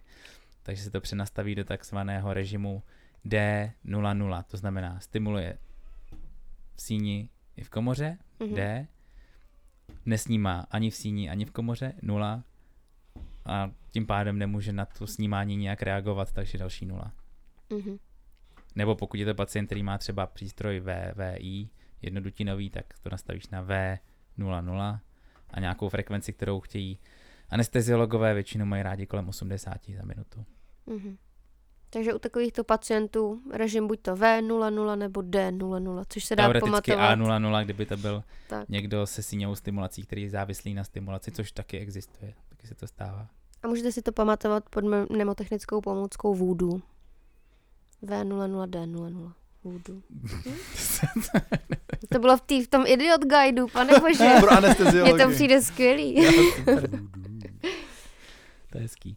No a pak samozřejmě ale se to musí to nastavení vrátit zpátky, přičemž eh, zase když takhle pacientovi, to jsme ještě nezmínili vlastně u těch rizik, když eh, takhle stimulujeme do komory a stimulujeme eh, bez snímání, to znamená ten přístroj se tam prostě třeba 80krát pálí za minutu, tak se může stát, že se vlastně náhodou trefí do té takzvané vulnerabilní zranitelné fáze Mhm. uh, repolarizace komor a může spustit komorovou arytmii. Mhm. Takže musí být ten člověk pořád na monitoru, dokud se to nepřenastaví zpátky. Měl by být pořád na Prostě monitoru. na režimu Voodoo nikdy nebejt nikde mimo jipku. Ideálně, Tento režim patří ideálně. prostě Samozřejmě zase u těch pacientů, co jsou vitálně závislí, tak tohle riziko je poměrně nízké, protože těch jejich Hmm. ko- jako komplexů tam moc není, do kterých by se mohla trefit, ale stát se to může. Mhm. Já už chápu to voodoo. Maria. Proto si na mě koukal jak na blázna, když jsem to řekla poprvé. V00D0. Myslím si, že bych si ten Idiot's Guide měl taky přečíst. Ach jo. Tak my jsme ty režimy sice nakousli jenom tak ve zkratce, ale tím, že jsme vám vysvětlili, co každý písmenko znamená, tak si to klidně teď můžete doma zkusit rozepsat a zapřemýšlet se eh, nad tím, eh, jak ten kar- konkrétní kardiostimulátor bude fungovat. Nejčastěji eh, v dnešní době implantujeme dvoudutinový kardiostimulátory nebo jednodutinový kardiostimulátory s komorovou elektrodou, takže nejčastější stimulační režimy, se kterými se setkáváme a setkáváte, budou DDD nebo DDDR, pokud má ten přístroj implantovaný ten pohybový senzor, po případě u toho jednodutinového režim VVI nebo zase VVIR, pokud je ten pohybový senzor. Co to je DDD, jsme si vysvětlili, jak to funguje a VVI jsme ještě asi neříkali konkrétně, ale je to zkrátka eh, přístroj, který umí vydat, vydávat signál do komory, teda eh, pejsovat komoru, senzuje komoru, takže vnímá, co se v ní děje a I znamená, že je inhibován komorovou aktivitou, takže když v komoře běží vlastní vztah, tak on mlčí a jenom se kouká. Eh, To jsou asi ty nejčastější režimy a nějaký mode switchy a tak dále, co tady kluci naťukávali, tak to bychom si buď to nechali na příště, anebo si to načtete sami, protože to už nám přijde za rámec dnešního dílu. No, úplně jednoduše. Pakliže má nemocný bradykardy a má uh, funkční jak síň i komoru, to znamená, že v síni nemá žádnou arytmii, tak dostane dvoudutinový kardiostimulátor. Pokud je v síni arytmii, nejčastěji fibrilace síní, tak dostane jednodutinový Pokud je tam ta kardiostimulátor. arytmie je pořád, No, nebo pokud má bereme. permanentní tu arytmii.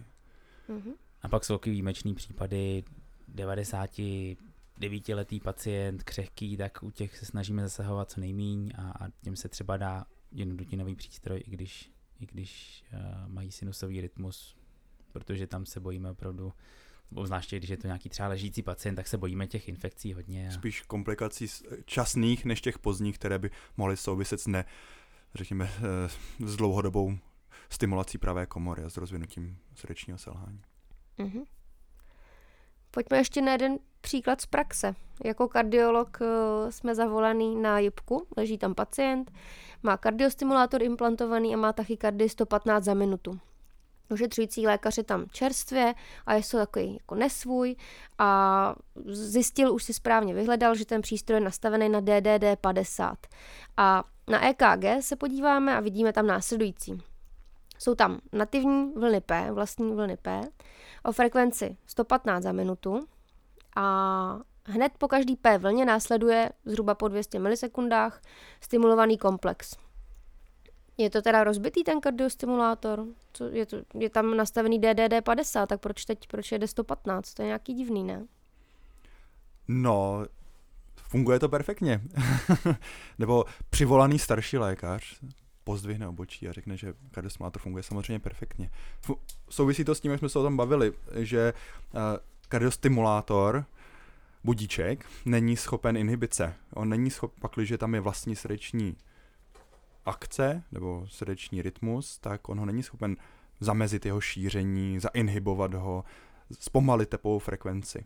Jo? Takže ve chvíli, kdy uh, kardiostimulátor je nastavený na DDD 50 za minutu a čte uh, už v síňové elektrodě frekvenci 115 za minutu, tak se zkrátka dobře za- zainhibuje a nechá proběhnout, co proběhnout má. No tady v tom případě ten přístroj ještě sleduje, sleduje ty P vlny a protože po nich nevidí žádný QRS komplex, tak stimuluje. Jo, ale to, je, to funguje jenom do určité míry. Kdyby ten, ty, ty P vlny zrychlily na 150, tak už bychom nechtěli, aby s každou P vlnu sledoval a ten přístroj to umí rozpoznat Mhm. a, a už, potom, už potom přestane stimulovat po každé P vlně. Mhm. Ale zajímavější kazuistiku si měl teď ty, ne? Na nejmenovaném oddělení. To je pravda. ne, dá se uh, občas vyléčit uh, arytmie i jinak. Uh, měl jsem pacienta právě s implantovaným kardiostimulátorem, který měl uh, dočasnou stimulaci teda, ale s aktivní fixací a měl nastavený přístroj na VVI 80 za minutu, měl pravokomorovou teda stimulaci a byl jsem volán na tachykardii 160 za minutu. A ukázalo se, že tady ta, tato arytmie se dala vyléčit pouze uh, změnou nastavení uh, svodu na monitoru, protože se může vám taky stát, že vám monitor uh, zaměňuje uh, T vlnu za další další QRS komplex a, a počítá vám dvojnásobný počet QRS komplexů, takže by si člověk měl ohlídat i více věcí, než jenom, než jenom uh, se vidět si při pohledu na EKG nebo na, monit- na číslo na monitoru, takhle. Před na EKG to bylo vidět, pokud byste se natočili 12 svod, tak tam bylo samozřejmě vidět stimulovaný QRS komplex a za ním vysokou T vlnu. Mhm. Taky dobrý se pohlídat. No a ty přístroje vůbec v tomhle umí být matoucí, protože uh, někdy ty přístroje, teď už ty modernější, uh, dělají takový problém, že i když jsou nastavené třeba na bazální stimulační frekvenci 60 za minutu, tak ne vždycky mají 60 za minutu, protože mají různé algoritmy, které zkouší třeba zpomalit přechodně tu, tu, tu frekvenci, jestli náhodou pacient nemá vlastní QRS komplexy, aby zbytečně nestimulovali. Hysteréza. Takže tomu se říká hystereza. Takže pacienti pak různě chodí a říkají, já to mám nastavené na 60 a naměřil jsem si při měření krevního tlaku 50, musí to být rozbité. Mhm. Jenže nemusí. Další věc je, že u, u některých pacientů jim nastavujeme třeba na noc uh, nižší stimulační frekvenci, protože jim, jim to třeba vadilo, pokud přes den třeba potřebují 60, tak v noci jim může stačit třeba 40. Zase když to časové rozmezí je třeba nastaveno špatně, uh, a, ma, a přijdou třeba k lékaři někdy na sedmou, tak ještě můžou mít ten, ten noční režim, protože my to nastavujeme podle toho, jak oni běžně spí, takže pokud běžně spí třeba do devíti, tak my jim klidně ten noční režim může nastavit, do- nebo ten technik nastavit do devíti a pak u lékaře jim naměří 40 a pošlu je k nám na vyšetření a ukáže se, že to funguje normálně. Mhm. Tak jenom, že to někdy je složitější s těma frekvencemi. No, ale já myslím, že to číslo si je potřeba uvědomit, označuje tu dolní frekvenci, to je to, pod co by ten přístroj neměl jít, pokud pomineme tu hysterézu, jo, což Mhm. je ale prostě plus minus pět třeba, jo, nebo maximálně 10, kdy to nechá jakoby protáhnout. Nicméně je to ta dolní hranice a pokud zaznamenává síňovou aktivitu do nějaké teda té frekvence, kterou mu dáme, tak ji převede všecko na, na ty komory. Většinou je to do 120, 130, tak tam většinou sleduje ty síně opravdu jedna ku jedné Trochu- a no. pak už víc, už, už to nezvládá. No. A právě v situaci Právě. naopak, kdy bychom viděli stimulovanou tachykardii o vyšší frekvenci, než bývá tady ta obvyklá, jako třeba těch 150 za minutu, tak musím pomýšlet už na potenciální právě problém, který už by se řešit měl. Mhm. Chcem o něm mluvit? Můžeš to na- nakousnout. Na další půl hodinu. Jestli myslíš pacemakerovou tachykardii, tak ta 150 to by bylo velice raritní, protože ta běží tou maximální frekvencí sledovací. A ta je zahrnutá v našich zvídavých No. dotazech na konci ještě. No, tak tu si povíme potom. Ale ta by běžela těch 130 třeba. To právě se pak podíváš do nastavení a vidíš, že má nastaveno DDD 60 až 130 a pak vidíš, že běžela 130, tak aha, tak to asi byla možná pacemakerová tachykardie a pátráš dál. Ale 150 uh, to by byl jiný problém nejspíš. Mhm. Můžeme se přesunout do další? Jo, určitě, rychle Části. pryč, Ne, v pohodě. než se do toho zamotáme ještě víc. Já bych se vás teď chtěla zeptat, jestli si myslíte, že každý obor kardiologie má nějaký zásadní kouzelný slovíčko. Co třeba na ablačních sálech, Honzo, je taková nějaká nejčastější věta nebo slovo? Kdo volá? Nebrat! Přemýšlím. Co ještě? A, a jak je to na implantačních sálech? Tak uh, pustíme tam Genťoura. On ten mikrop vyšťourá. Zvětšnili klasika. To je taková mantra proti in- infekci kapsy. Nevím, jestli to funguje. Já si totiž myslím, že v oblasti kardiostimulátorů je rozhodně takový kouzelný až mystický slovo magnet. My už jsme ho tady zmiňovali. A já, když jsem začínala, tak jsem mu připisovala až takový jako magický účinky. Měla jsem takovou představu, že když je vždycky nějaký problém s kardiostimulátorem nebo s defibrilátorem, tak přiběhneš, přiložíš magnet a prostě vyřešeno, že pomalu by se mohli dávat pacientům magnety na doma. Tady No, máte implantovaný kardiostimulátor a tady máte magnet. iPhone, iPhone 12 a vyšší může fungovat taky. Fakt jo. No jo. Tak bacha. Místo magnetu. No, že to přiložíš. Má tak silný magnet, že to dokáže. řeší, co s tím, to je problém. Ježíš. Maria, tak to je docela poznatek teda. Tak to je hustý. No a pojďme ještě, než ještě probereme ty iPhony, proč jako Maxej. okolo To se těch, týká iPhoneu, tak je to jedno, prostě berem to. tak až než probereme ty magnety, proč je jako okolo nich takový jako hype? V čem jsou vlastně tak zajímavý? Co, co jako ten magnet dělá? Je kouzelný? Vytváří elektromagnetické pole. A nic Magnetické pole. víc? Magnetické jenom. no. A nic víc? To je fakt takhle jednoduchý? Uh, bavíme se o kardiostimulátorech nebo o defibrilátorech? Bavíme se, můžeš na, načít obojí trošičku. Co, co ten magnet udělá? Jako, my ho přiložíme v místě, kde má ten pacient tu bouli po implantovaném přístroji a co, co tím chci vyřešit vlastně, co to udělá. Tak on čistě mechanicky ten přístroj přepne do uh, přednastaveného režimu pro přiložení magnetu. Mhm. Magnet mod. Magnet mode. Co to je magnet mod? Magnetu. Uh, X-Men. No to je prostě nastave, to je přednastavený, jak ten přístroj bude na ten magnet reagovat. A dá se to i přenastavit u některých těch přístrojů úplně, že třeba to úplně rozhodíš. A Ale naštěstí je to- nekomplikuj Naštěstí je to u většiny přístrojů stejné, u naprosté většiny přístrojů stejné, Mhm. takže když ty přiložíš dostatečně silný magnet nebo iPhone ke kardiostimulátoru, tak eh, ten se přepne do režimu D00, pokud je to dvoudutinový přístroj, anebo do vlastně V00, eventuálně A00, pokud je to Mhm. jednodutinový přístroj. To znamená, ty když ten přístroj přiložíš, tak ten magnet přestane snímat a jenom stimuluje fixní frekvencí Mhm. a ta frekvence je závislá na značce a taky na značce toho přístroje Mhm. a taky na tom, jak, jakou ten přístroj má kapacitu baterky v té době. Takže dřív, když, když jsme mm, třeba nějaký lékař neměl k dispozici ten programer a potřeboval zjistit, jak je na tom baterka toho přístroje, tak ho napojil na EKG, přiložil magnet a podle toho, jaká, jaká je to značka a jakou frekvencí ten přístroj stimuloval, tak si mohl najít, aha, tak je na 40% To je baterky. hustý. Takže právě tohle by nám pomohlo, kdyby šel pacient na sál, který je vitálně závislý na stimulaci, Mhm. Tak ty, když mu přiložíš magnet a musíš ten magnet nechat přiložený, to funguje jenom, když ten magnet lomeno iPhone je přilepený na tom, Mhm. tak po tuhle dobu, kdy ten magnet je přiložený, tak ten přístroj je v tom takzvaně asynchronním režimu D00 nebo V00 Mhm. a můžeme tu operaci bezpečně provést a pak, když ten magnet odstraníme, tak v tu chvíli se přepne zase zpátky do původního nastavení, takže třeba do toho DDD. Mhm. Takže když mám podezření, že je ten přístroj inhibován falešně třeba něčím, tak je to ideální situace, kdy zkusit magnet. Mhm. Mhm. A co dělá magnet s defibrilátorem? No to je právě ten problém, ten, ten defibrilátor na to reaguje jinak.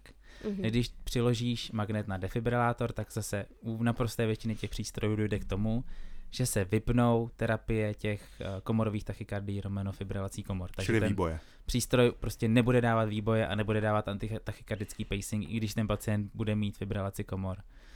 To je jedna věc, ale nepřepne toho pacienta do tohohle asynchronního režimu. Nepřepne ho do DD, D, ne, nepřepne ho do D00. Nechá ho v tom třeba DDD. Mhm. Takže právě když máš uh, nejhorší možnost, máš pacienta, který má defibrilátor a ještě je vitální, na, uh, vitálně Mhm. závislý na stimulaci, tak když bys mu přiložila uh, ten magnet, tak mu vypneš ty terapie tachyarytmí, Mhm. ale nepřepneš ho z toho režimu DDD do D00. Mhm. A proč bychom někomu chtěli vypínat defibrilátor? No, právě při té operaci, když třeba Hm. používáš ten elektrokauter, tak ten přístroj zase to, to rušení z toho elektrokauteru může mít pocit, že to je komorová tachykardie, nebo spíš fibrilace komor a může tomu pacientovi zbytečně dát eh, výboj, což může být nebezpečný, zvláště když se pálí třeba v nějaký oblasti, kde stačí malý pohyb nožem špatně a přefikneš Hmm. něco důležitého. Mhm.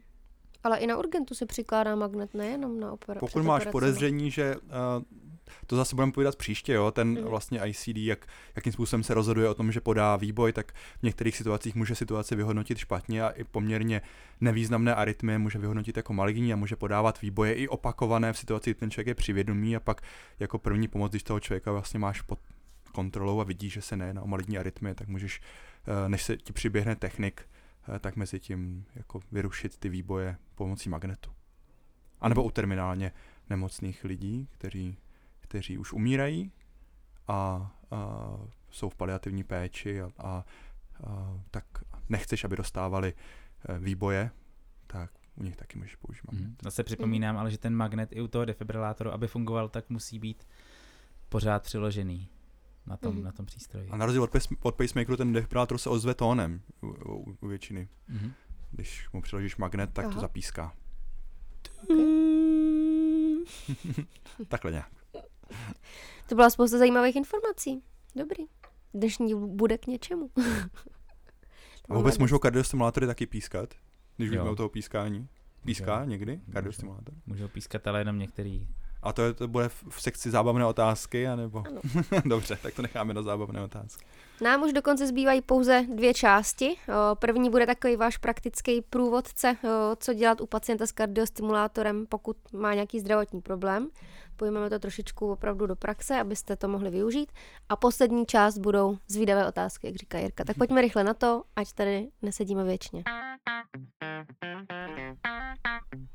Takže jsme tu s tou praktickou částí.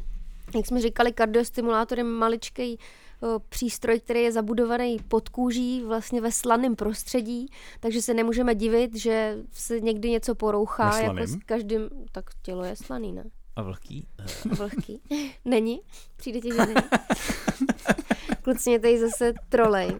Zkrátka je ve slaném a vlhkém prostředí, Ano. kterého samozřejmě... Abrazivním, korozivním. Přesně tak, jako ni- nic příjemného pro něj. Takže se nemůžeme divit, že se občas ten přístroj zkrátka porouchá. Uh, dokážu si představit, že jste v nějaký menší nemocnici, kde prostě nemáte na lusknutí uh, prostě přiběhnutýho technika s programerem. Jak si teda můžete i vy rychle zjistit údaje o přístroji toho pacienta, když je to vlastně krabička zabudovaná pod kůží a nemůžete se na něj podívat, nevidíte ji vlastně ani ve skutečnosti. Podívám se do informačního systému, to by byl asi první krok. Ne, tak vě, většina pacientů těchto jsou eh, chronici, kteří se eh, vrací, to znamená, že většina z nich má nějaký údaj v informačním systému a tam se dost- dovíme všechno podstatné. Samozřejmě může nastat situace, že přijde pacient, který je z jiného okresu a, nebo kraje, země a pak jsme nahraný. Nebo nejsme?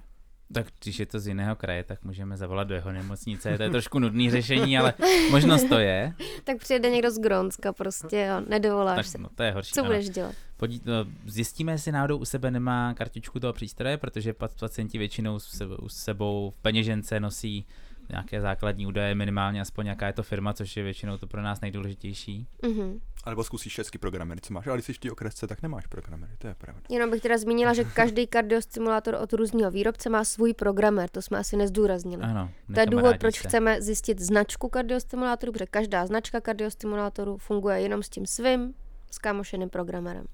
To bychom měli vypíchnout, Mhm, to nevím, jestli mhm, zaznělo. mhm. To Takže nezaznělo, a to je důležitá To informace. je důležité, No. Takže další možnost, kterou máme, je podívat se na um, rengen nebo skiagram hrudníku. mhm. To nám může hodně napovědět. co tam zjistím na tom rentgenu? Zjistíš úplně všechno, když chceš. Ale úplně jako bazálně zjistíš, jestli to je jednodutinový přístroj, dvoudutinový, kam ty elektrody vedou, uh, jestli, Jestli je má to, coil. jestli má cívku, jestli je to defibrilátor, pokud je to defibrilátor, tak ta elektroda, která je zavedená v komoře, Mhm. tak má kolem sebe takovou tlustou, tlustou podlouhlou trubičku, jakoby, což je ta Aha. cívka omotaná kolem toho a ta, ta u kardiostimulátoru není. Mhm. Takže to ti pomůže takhle. Defibrilátory mývají i větší, větší tu, Krabičku. tu Ken. krabičku. tu ken. Jsou tam ty značky ještě. A tak právě. No, no. a co na těch značkách? No, podle toho ty přístroje mají různé tvary a, a různé velikosti Mhm. a různé křivky A ještě mají na sobě takové značky rengen kontrastní, takže radiologové mají takové algoritmy a když prostě je požádáš Aha. a je to šikovný radiolog, tak on ti vlastně podle toho rengenového snímku je schopen určit minimálně, nám stačí značka, že? Značka stačí. Jo, jde, jde podle toho určit Mhm. i přímo přesný typ toho přístroje, ale to je pro nás zbytečné. Nám stačí zjistit většinou značka a jestli je to defibrilátor nebo kardiostimulátor a zbytek už zjistíš tím programerem, anebo už je ti to jedno víceméně, pokud Mhm. programér nemáš. Ještě na rentgenu můžu zjistit, jestli je elektroda třeba zalomená, to je taky někdy Mhm. důležitý, anebo jestli je dislokovaná, což občas bývá vidět, nebo respektive Hmm. sem tam se to z té její polohy na skiagramu dá může, se to, vyhodnotit. může se to zachytit, přesně tak. Takže to jsme probrali. Znáš Nemocniční nějaký, systém, znáš nějaký pěkný syndrom, u kterého je dislokovaná elektroda? Pěkný syndrom, u kterého je dislokovaná elektroda. Mhm. Jak se může ta elektroda dislokovat? Když zvednu ruku a házím oštěpařským prutem někam. Třeba, no, když je tam jakoby ten přístroj zavedený špatně a ta No. elektroda nemá dostatečnou vůli, takže si to člověk může vytrhnout nějakým blbým pohybem. No.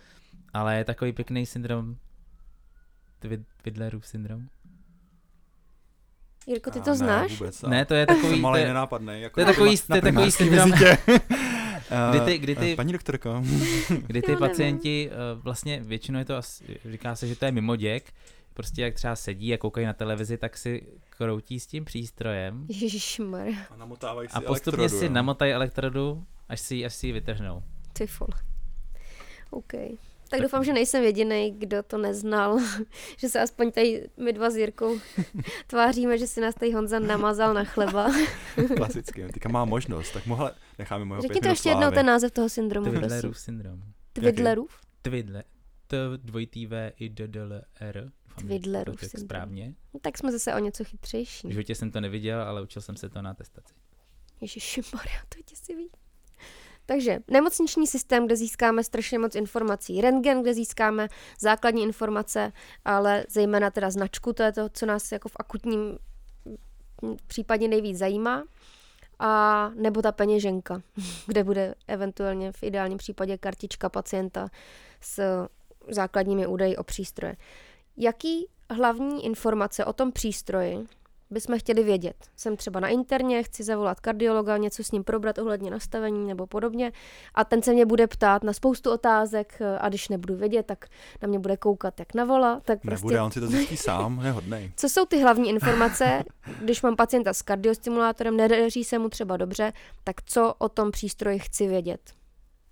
Tak chci vědět, jestli to je kardiostimulátor nebo defibrilátor zase, to jsou takové pro nás důležité, nebo, nebo jestli to je resynchronizační přístroj, biventrikulární. Ano, A jaké je jeho základní nastavení ano. a do jaké míry ten pacient je závislý na jeho akci, jestli je schopen prostě třeba v kritickém stavu, když, nevím, se mu rozvíjí nějaká sepse a potřebuje navýšit minutový srdeční míry, tak jestli je schopen jeho srdce zrychlit samo, nebo jestli je zcela závislý prostě na funkci toho Takže kardiostimulátora. jaká byla indikace, se to v podstatě Tak, taky no. tak dá Tak. uh, Tak ono se to často v průběhu života těch lidí vyvíjí trochu ještě to nemocnění. Takže jaká byla ale... indikace a jestli se vyvinula vitální Hmm. závislost. A můžeme taky ještě si dozjistit, k jakomu chodí pacient na kontroly, kdy byl na poslední kontrole, jakou má baterku přístroje, jaký je ten jeho magnet režim, což ale víme, že je nejčastěji jo, ten D00. D00V, 00A, 00 s nějakou vyšší te- frekvencí. Dobře, ještě něco vás napadá? To jsou taky asi hlavní údaje. Jestli měl dobrou funkci třeba elektrod na poslední kontrole, jestli byla nějaká zalomená, nebo jestli... Většinou, Co většinou zajímá dobrý kardiologa ve je- službě? Co na, je, je jako, jméno, jméno eh, výrobce toho přístroje a zbytek si zjistí, zjistí No, sám po, mě po zajímá. interrogaci. jak, jaký výrobce, jestli to je defibrilátor nebo kardiostimulátor a na jaký máš jako podezření na jaký problém, jestli dává zbytečný výboje, si myslíš, Mhm. nebo jestli dává správně výboje, pokud je to defibrilátor, nebo jestli máš podezření, že z nějakého důvodu nestimuluje nebo stimuluje moc. Mhm. To mě zajímá, jaký má magnet mod, to už si dozjistíme, ale prostě Jasně. firma, defibrilátor, kardiostimulátor a jestli je tam podezření na nějaký problém a jaký. A ideálně natočit EKG, než No, to přijde, nás už že- potom. než se na to někdo Tam většinou podívat. přijdeš na nějaký problém, jako že se ti eh, objeví spajky stimulační Jasně. prostě v QRS komplexu, nebo za stimulačním spajkem nenásleduje QRS komplex a máš podezření, že tam Mhm. prostě ten Mhm. přístroj nes, nes, Nebo přijde pacient s kardiostimulátorem a běží 30, prostě. Mhm. A nebo přijde kvůli alertu. že mu to zapípalo. Už jsme u těch, u Nebo toho mu- pípání. To už Nebo no. To už jsme se dostali do sekce zvídavé otázky. Ještě nebo, mu, před nebo tou... mu hučí. Pane, A nebo, nebo. Mě vzůčí. Ještě před tou sekcí zvídavé otázky, jaký jsou fantomový výboj. hlavní Mm. značky uh, kardiostimulátorů? Nějaký. To nemůžeme říkat na hlas, protože nejsme sponzorovaní. Ano, ale tak To jako ne, ale tak jenom v České republice se používá Medtronic, Mhm, St. Jude Medical, neboli to je teď Abbott, mhm, Biotronic mhm. a Sorin. OK. Jenom, aby jsme to tak nějak zmínili, ty jména. A Boštík? a Boston, Boston Scientific. Scientific. Boston Scientific. Boštík, pr- Ty pr- zaplatili nejmíň. Ty jsme řekli. Jo, a ještě na Až pod okraj. čarou Já jsem vám mají skočila, nejhorší programér. já jsem vám skočila do nějakého toho teďka Teďka mají ten přenosný, no, Mhm. dobře, no. Tak teďka se vylepšili, mají přenosný. Dobře, tak zaplatili nejvíc. Ty programery jsou totiž, to je takový jako zase fun fact, že jo, nebo No. jsou hrozně prostě na to, že by člověk řekl, že to může být nějaká krabička, jako malá velikosti mobilního telefonu, tak to jsou prostě velký, tyjo, těžký Takový kufříky. kufříky, který vláčet po nemocnici je vždycky zábavný. úplně nejhorší byl ten, uh, jak je na Medtronic, ten programér, tak má Ano. na sebe takový popál. Jo, ten baltoch. A to vypadá jako když je, je to prostě jako kufr na kolečkách, Aha. jako když a všichni, kam letíte, pane doktore? Ale furt, jako poprvé legrace, po 150. už trochu oprut. tak naštěstí v posledním roce už něk, u některých těch firm jsou to takový už jako skoro tablety, bych řekl, že to jako uneseš a neupadne ti ruka, když to dodeseš na chirurgii, tak je to jako příjemnější. No. OK. no tak jo, já jsem vám ale skočila, vy jste říkali ještě nějaký fantomový, co si... To je zase to. To je do fun factů. to je To jste se jenom Sek- tak eh, sekci rozvášnili. zvídavý, no. to Zvídavý. A tak pojďme nečekat a pojďme skočit do, skočit do poslední sekce zvídavé otázky. A už jsme probrali uh, všechny body. Já myslím, že jsme na tom docela obstojně a že už se dostáváme k hodině. Řekněte, jestli vám tam ještě něco chybí někde. Já myslím, že jsme to zmínili všechno. Tady je Twidler- Twidlerův syndrom, řekl jsem to dobře. Dokonce i dvě D jsem trefil, tak můžeme to tam nechat. No, tak jo. Wow. Tak pojďme na namotával. zvídavé otázky. Honzo, proč se implantují kardiostimulátory většinou zleva? Proč se implantují defibrilátory zleva? A jde to i zprava? Ty jo, to je, to je otázek. Pojď Eh, na mě z boku, jak by jo, řekl. boku. Uh, většinou se kardiostimulátory, nebo hlavní důvod, proč se implantují zleva, je ten, že většina pacientů jsou praváci. Takže aby mohli tu svoji dominantní ruku používat vedle chuti a zvládli třeba i některé důležité úkony na záchodě i hned od začátku. To je docela praktický důvod. Tak, tak, je, tak je to u- u kardiostimulátorů. Jinak eh, samozřejmě implantovat se dají i zprava. Tohle pokud- to je to, že jo, tak to je ale diskriminace. Koho? No, Arabů a muslimů, ty se otírají vždycky jenom levou rukou, že bez ohledu na to, jestli jsou praváci nebo leváci. Dobře, tak ty to asi dost, já nevím, jestli to chtějí doprava, ale jdou implantovat zprava. Dokonce je to v některých ohledech jednodušší, protože ta cesta je přímější. Jestli jste se s tím setkali, tak nám dejte vědět do komentářů. Pokud jde o ty defibrilátory, no. tak tam je zleva dáváme i z toho důvodu, že ten, že to je lepší pozice, pokud jde o tu defibrilaci srdce, že vlastně ta masa toho srdce je pěkně umístěná mezi, tím, mezi tou cívkou, mezi, tím, mezi tou elektrodou toho přístroje a tou krabičkou. Zatímco když je ten, když Kde je ten, ten potenciál? tak, když je ten defibrilátor, když je ten defibrilátor vpravo, tak eh, tady to napětí nejde úplně přesně přes to srdce. Takže Mhm. mm-hmm. když máme třeba pacienty, které, který Ale může mít dvojko, dvojkoil. Můžeme. Ale když pacientům implantujeme defibrilátor zprava, tak většinou u nich děláme testování toho přístroje rovnou na sále, jestli to, jestli to dostatečně defibriluje, že vlastně vyvoláme Mhm. uh, komorovou tachykardii a pak ji ukončíme výbojem přímo Mhm. tam, jestli to funguje. To zná Jirka blíž než já, protože tam chodí uspávat ty pacienty, aby je to nebylo. A já, já jsem teda viděla, že si někdo přál kdysi uh, přístroj zprava, protože byl levák a hrál ping-pong nějak závodně. No, nebo docela dost často to, to jsou některý třeba střelci, myslivci, no. Když Aha, si tam aha. potřebují obsít m- mašinu, tak OK. pod- dělají podle toho, no. Mhm. A setkali jsme se teda někdy i s pacientem, který měl dva kardiostimulátory, jeden zprava, jeden zleva. Jak k tomu došlo? To se jako na ten jeden zapomnělo, nebo Mm, spíš, eh, byl takový robokop. Spíš, co já se setkávám, tak jsou pacienti, kteří mají z jedné strany kardiostimulátor a dru- z druhé strany defibrilátor, což většinou vzniklo tak, že eh, se jim naimplantovala jedno a pak se zjistilo, že vlastně potřebují i to druhé. Mhm. A proč se teda ne- neexplantoval ten původní a ne... Mohlo to být tak, že třeba ten, eh, že třeba dostali kardiostimulátor zleva Mhm. a pak eh, bohužel to se může stát, že vlastně eh, jak, ten, eh, jak ta elektroda prochází tou cévou, tou, tou žílou, eh, sub, subklávkou, no, podklíčkovou žílou, Mhm. tak tam může dojít tomu, že se tam udělá třeba trombóza, už, ta, už tam další elektrodu nej, není možné dát, Aha. tak se potom ten druhý přístroj dá z druhé strany a, a vlastně jeden funguje jako kardiostimulátor a druhý funguje jenom jako defibrilátor, tak se to dá udělat. Jo, že ten defibrilátor si nastavíš na nej, úplně nejnižší stimulační frekvenci na VVI 40 Mhm. a, a vlastně funguje fakt jenom jako defibrilátor. Super. Naštěstí je to vzácný, teda to je fakt jako jsou jednotky. Můžu na další dotaz? Já jsem spokojená s odpovědí.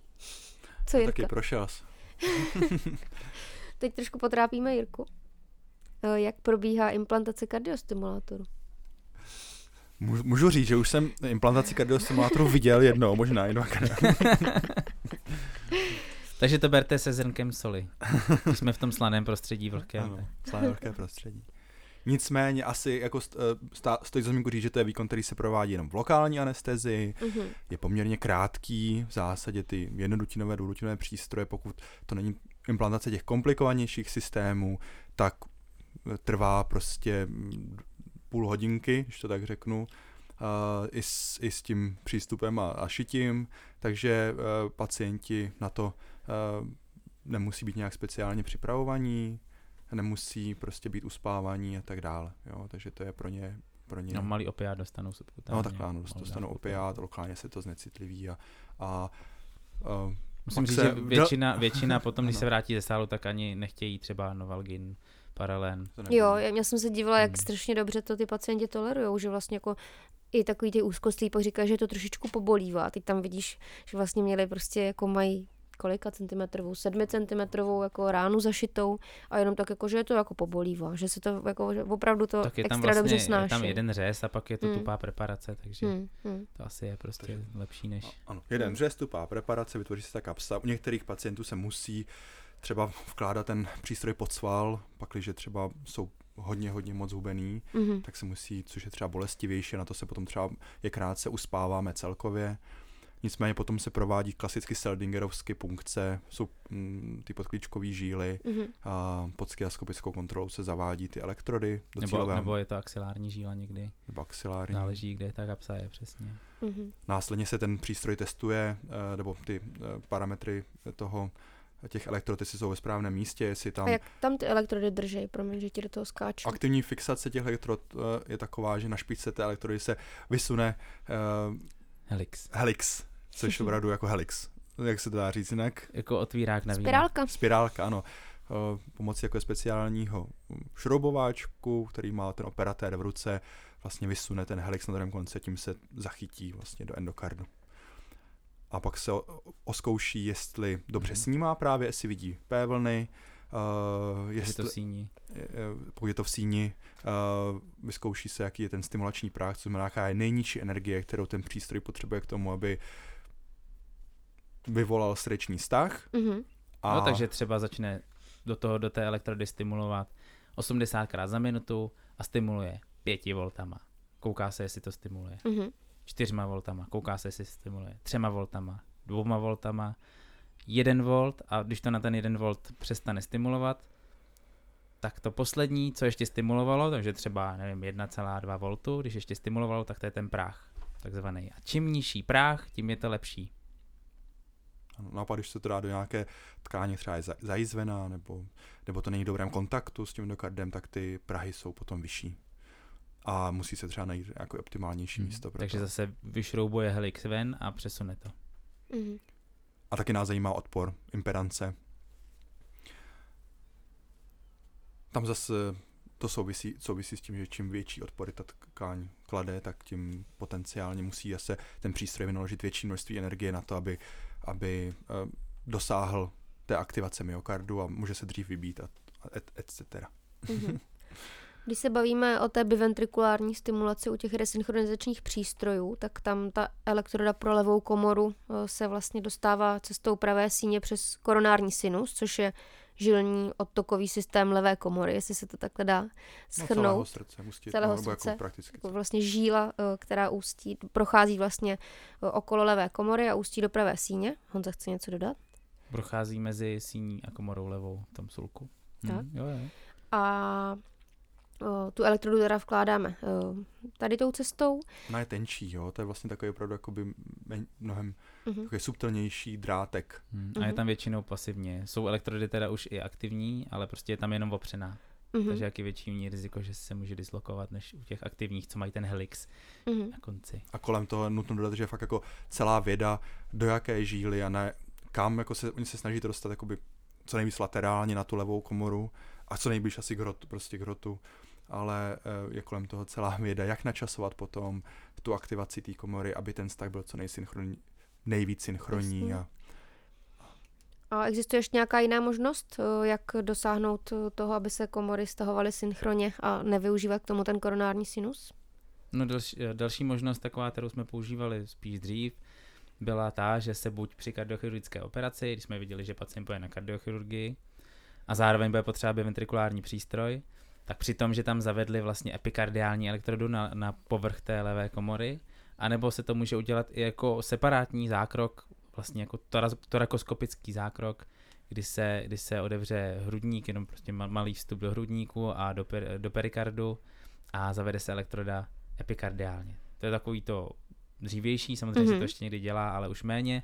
V poslední době jsme začali i tady u nás uh, používat eh, tu stimulaci převodního systému, tu fyziologickou stimulaci takzvaně, kdy ta elektroda se zavede buď do oblasti hysova svazku, což je hodně náročné, a, a, ale má to úžasné výsledky.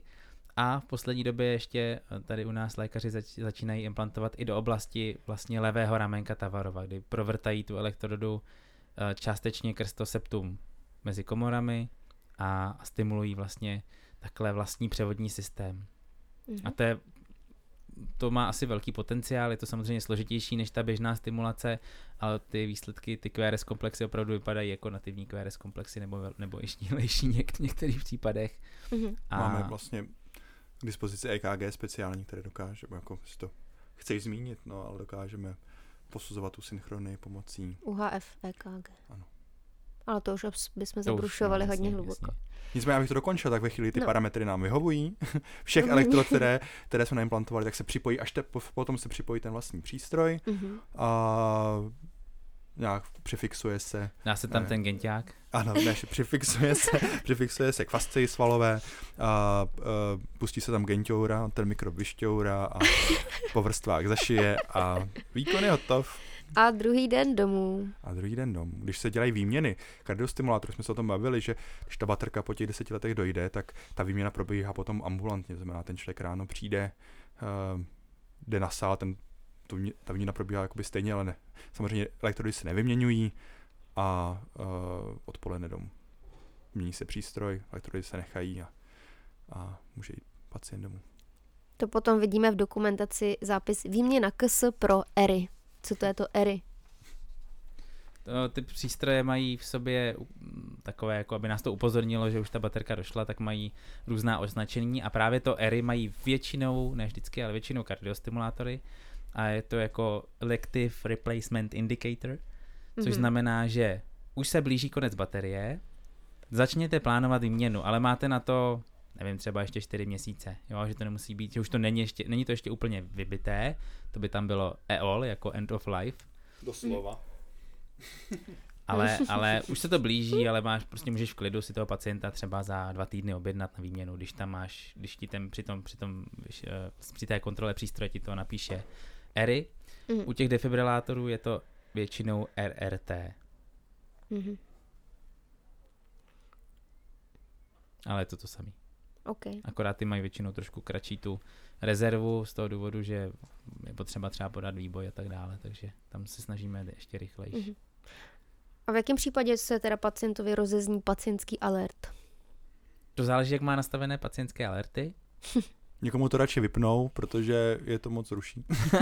ne, ale samozřejmě eh, různé přístroje mají různé alerty, ale klasické alerty jsou prostě že právě dojde tady k tomu, že, že dochází baterka, k tomu mm-hmm. ERI nebo ERT u těch defibrilátorů, mm-hmm. anebo když se znamená nějaký problém, třeba uh, přístroje, které si umí sami měřit práh, tak začnou měřit vysoké prahy, nebo, nebo zaznamenají nějaké rušení na elektrodě, které může být potenciální problém, uh, nebo stoupne hodně ta impedance na elektrodě, což by mm-hmm. mohlo znamenat, že, že došlo k jejímu zalomení třeba. Mm-hmm.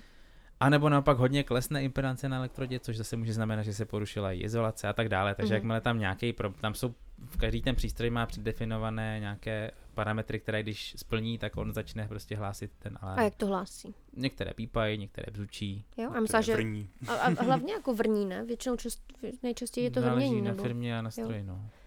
Z toho jsou potom pacienti. A oni jsou většinou dobře poučení, co jsem se tak setkávala, že jako věděli. No, některý neví, ne, některý jo. jo. Já jsem se setkala s tím, My se snažíme, jako nebo technici věděli. naši se snaží, obzvláště u těch defibrilátorů, aby na, na těch kontrolách jednou za čas se to vyzkoušelo, aby ten pacient si jako zvyknul, ale stejně přijde pacient a my mu to spustíme a, a zeptáme se, cítil jste něco?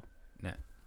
Tak to je pak samozřejmě těžký dnešní době se taky čím dál hmm. víc rozšiřuje možnost jakoby telemon, telemonitorace, to znamená, že ti pacienti si nosí domácí stanice po té implantaci, které si každý den komunikují s tím přístrojem a odesílají data podle toho, jak je to nastavené vlastně do centra a takže technici mají neustále přehled právě o tom, jak se vyvíjejí ty jednotlivé parametry, pokud je to potřeba a dokážou na to reagovat včas. A nebo když pacientovi zazní ten alert, tak můžou si na to prohlí, si to prohlídnout vzdáleně. To vyvíjí se to, ta mm. technika, čím dál tím víc.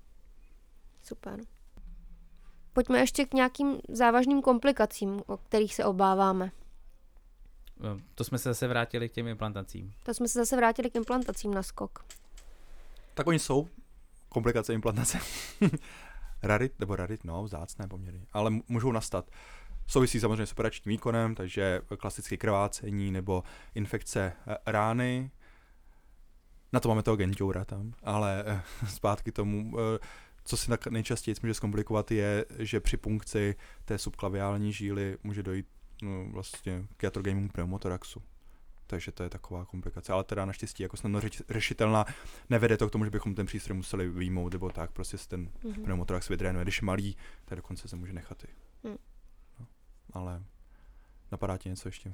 K těm akutním komplikacím můžeme řadit i infekci, která vznikne no, jako těsně po té implantaci. To se většinou projeví tak, že my i pacienty informujeme, když je pouštíme domů, kdyby cítili, že ta rána je teplá, horká, svědivá, nebo dokonce prosakoval nějaký hnis přes to krytí, takže se mají okamžitě zastavit, nebo kdyby měli horečky, které jsou jinak nevysvětlitelné.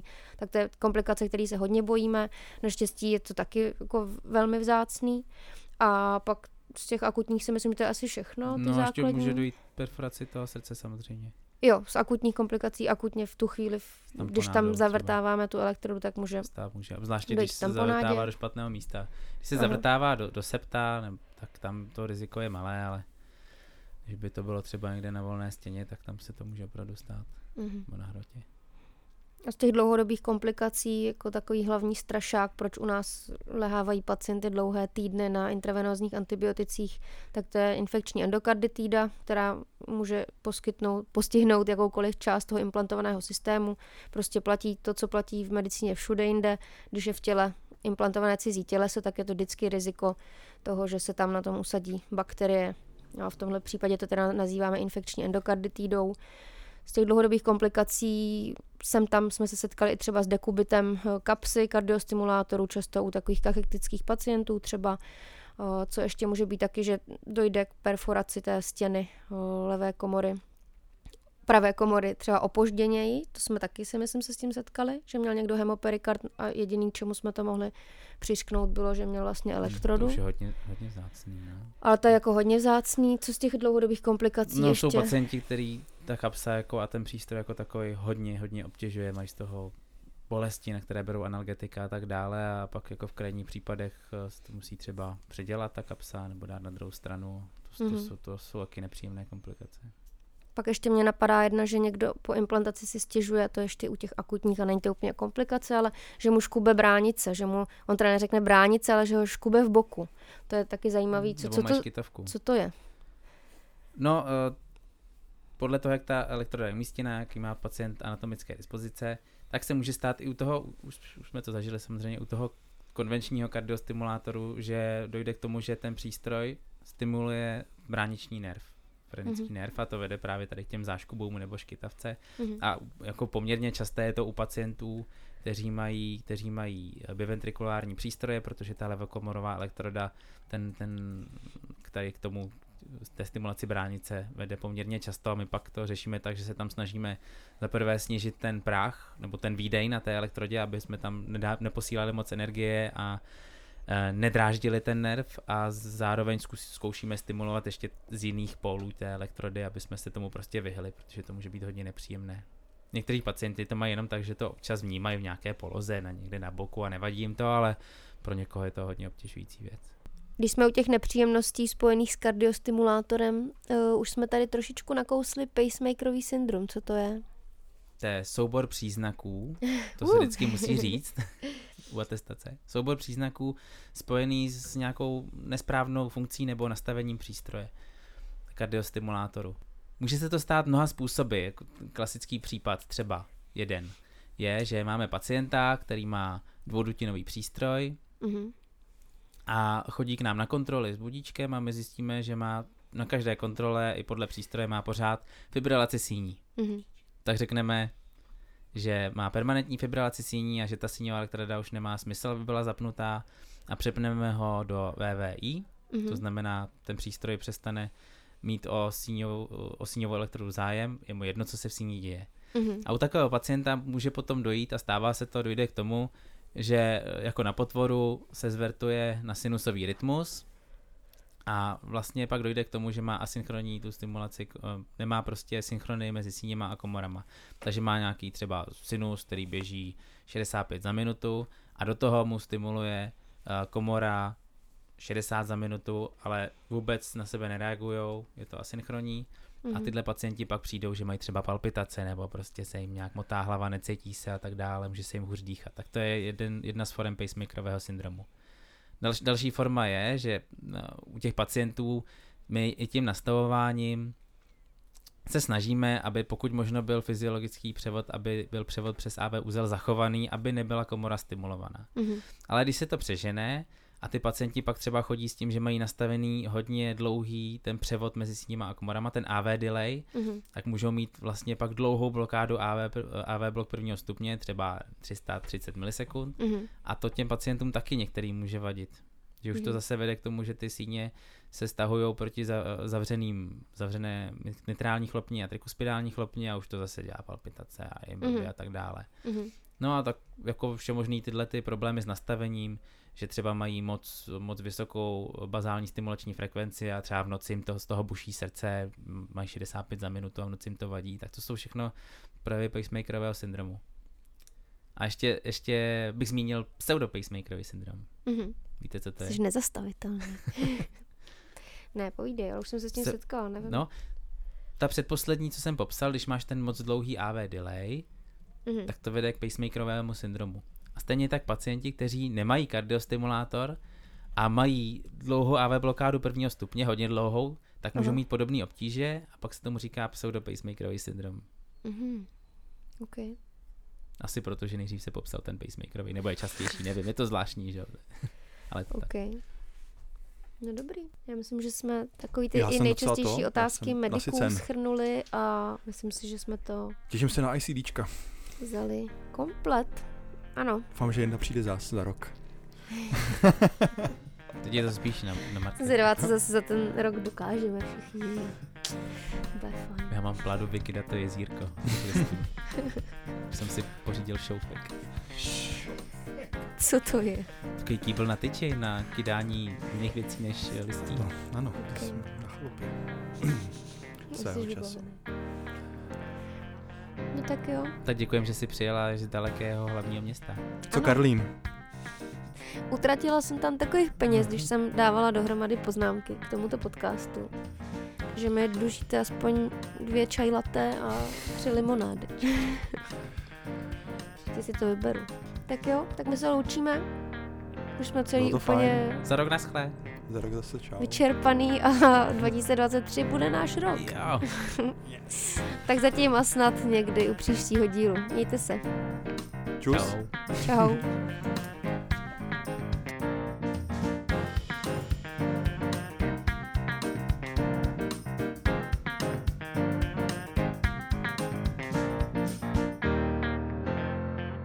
Je to divný, co? Se se tady Ty vole, já sedět vůbec, tyhle věci. to bude stres. Nevím, proč si to děláme, takový stres. Ale předtím jsme to už brali tak jako v pohodě, veď byli jsme uvolnění. Hm? Jo. Ty si to jenom špatně pamatuješ, kámo. No, budíček. Vstávat. Já jsem si teďka nerozmyslel, jak, jak začnu, tak ještě jednou. Proč se baví to budíček? uh, proč potřebujeme budíček? Ne, na co jsi zeptal? Do prdele. Fajn. Neběž mi se podívat. Jenom když je komplikace, což se tady nestává u nás na severu. To tam nemůžeme nechat. To tam nemůžeme nechat. To je nakonec.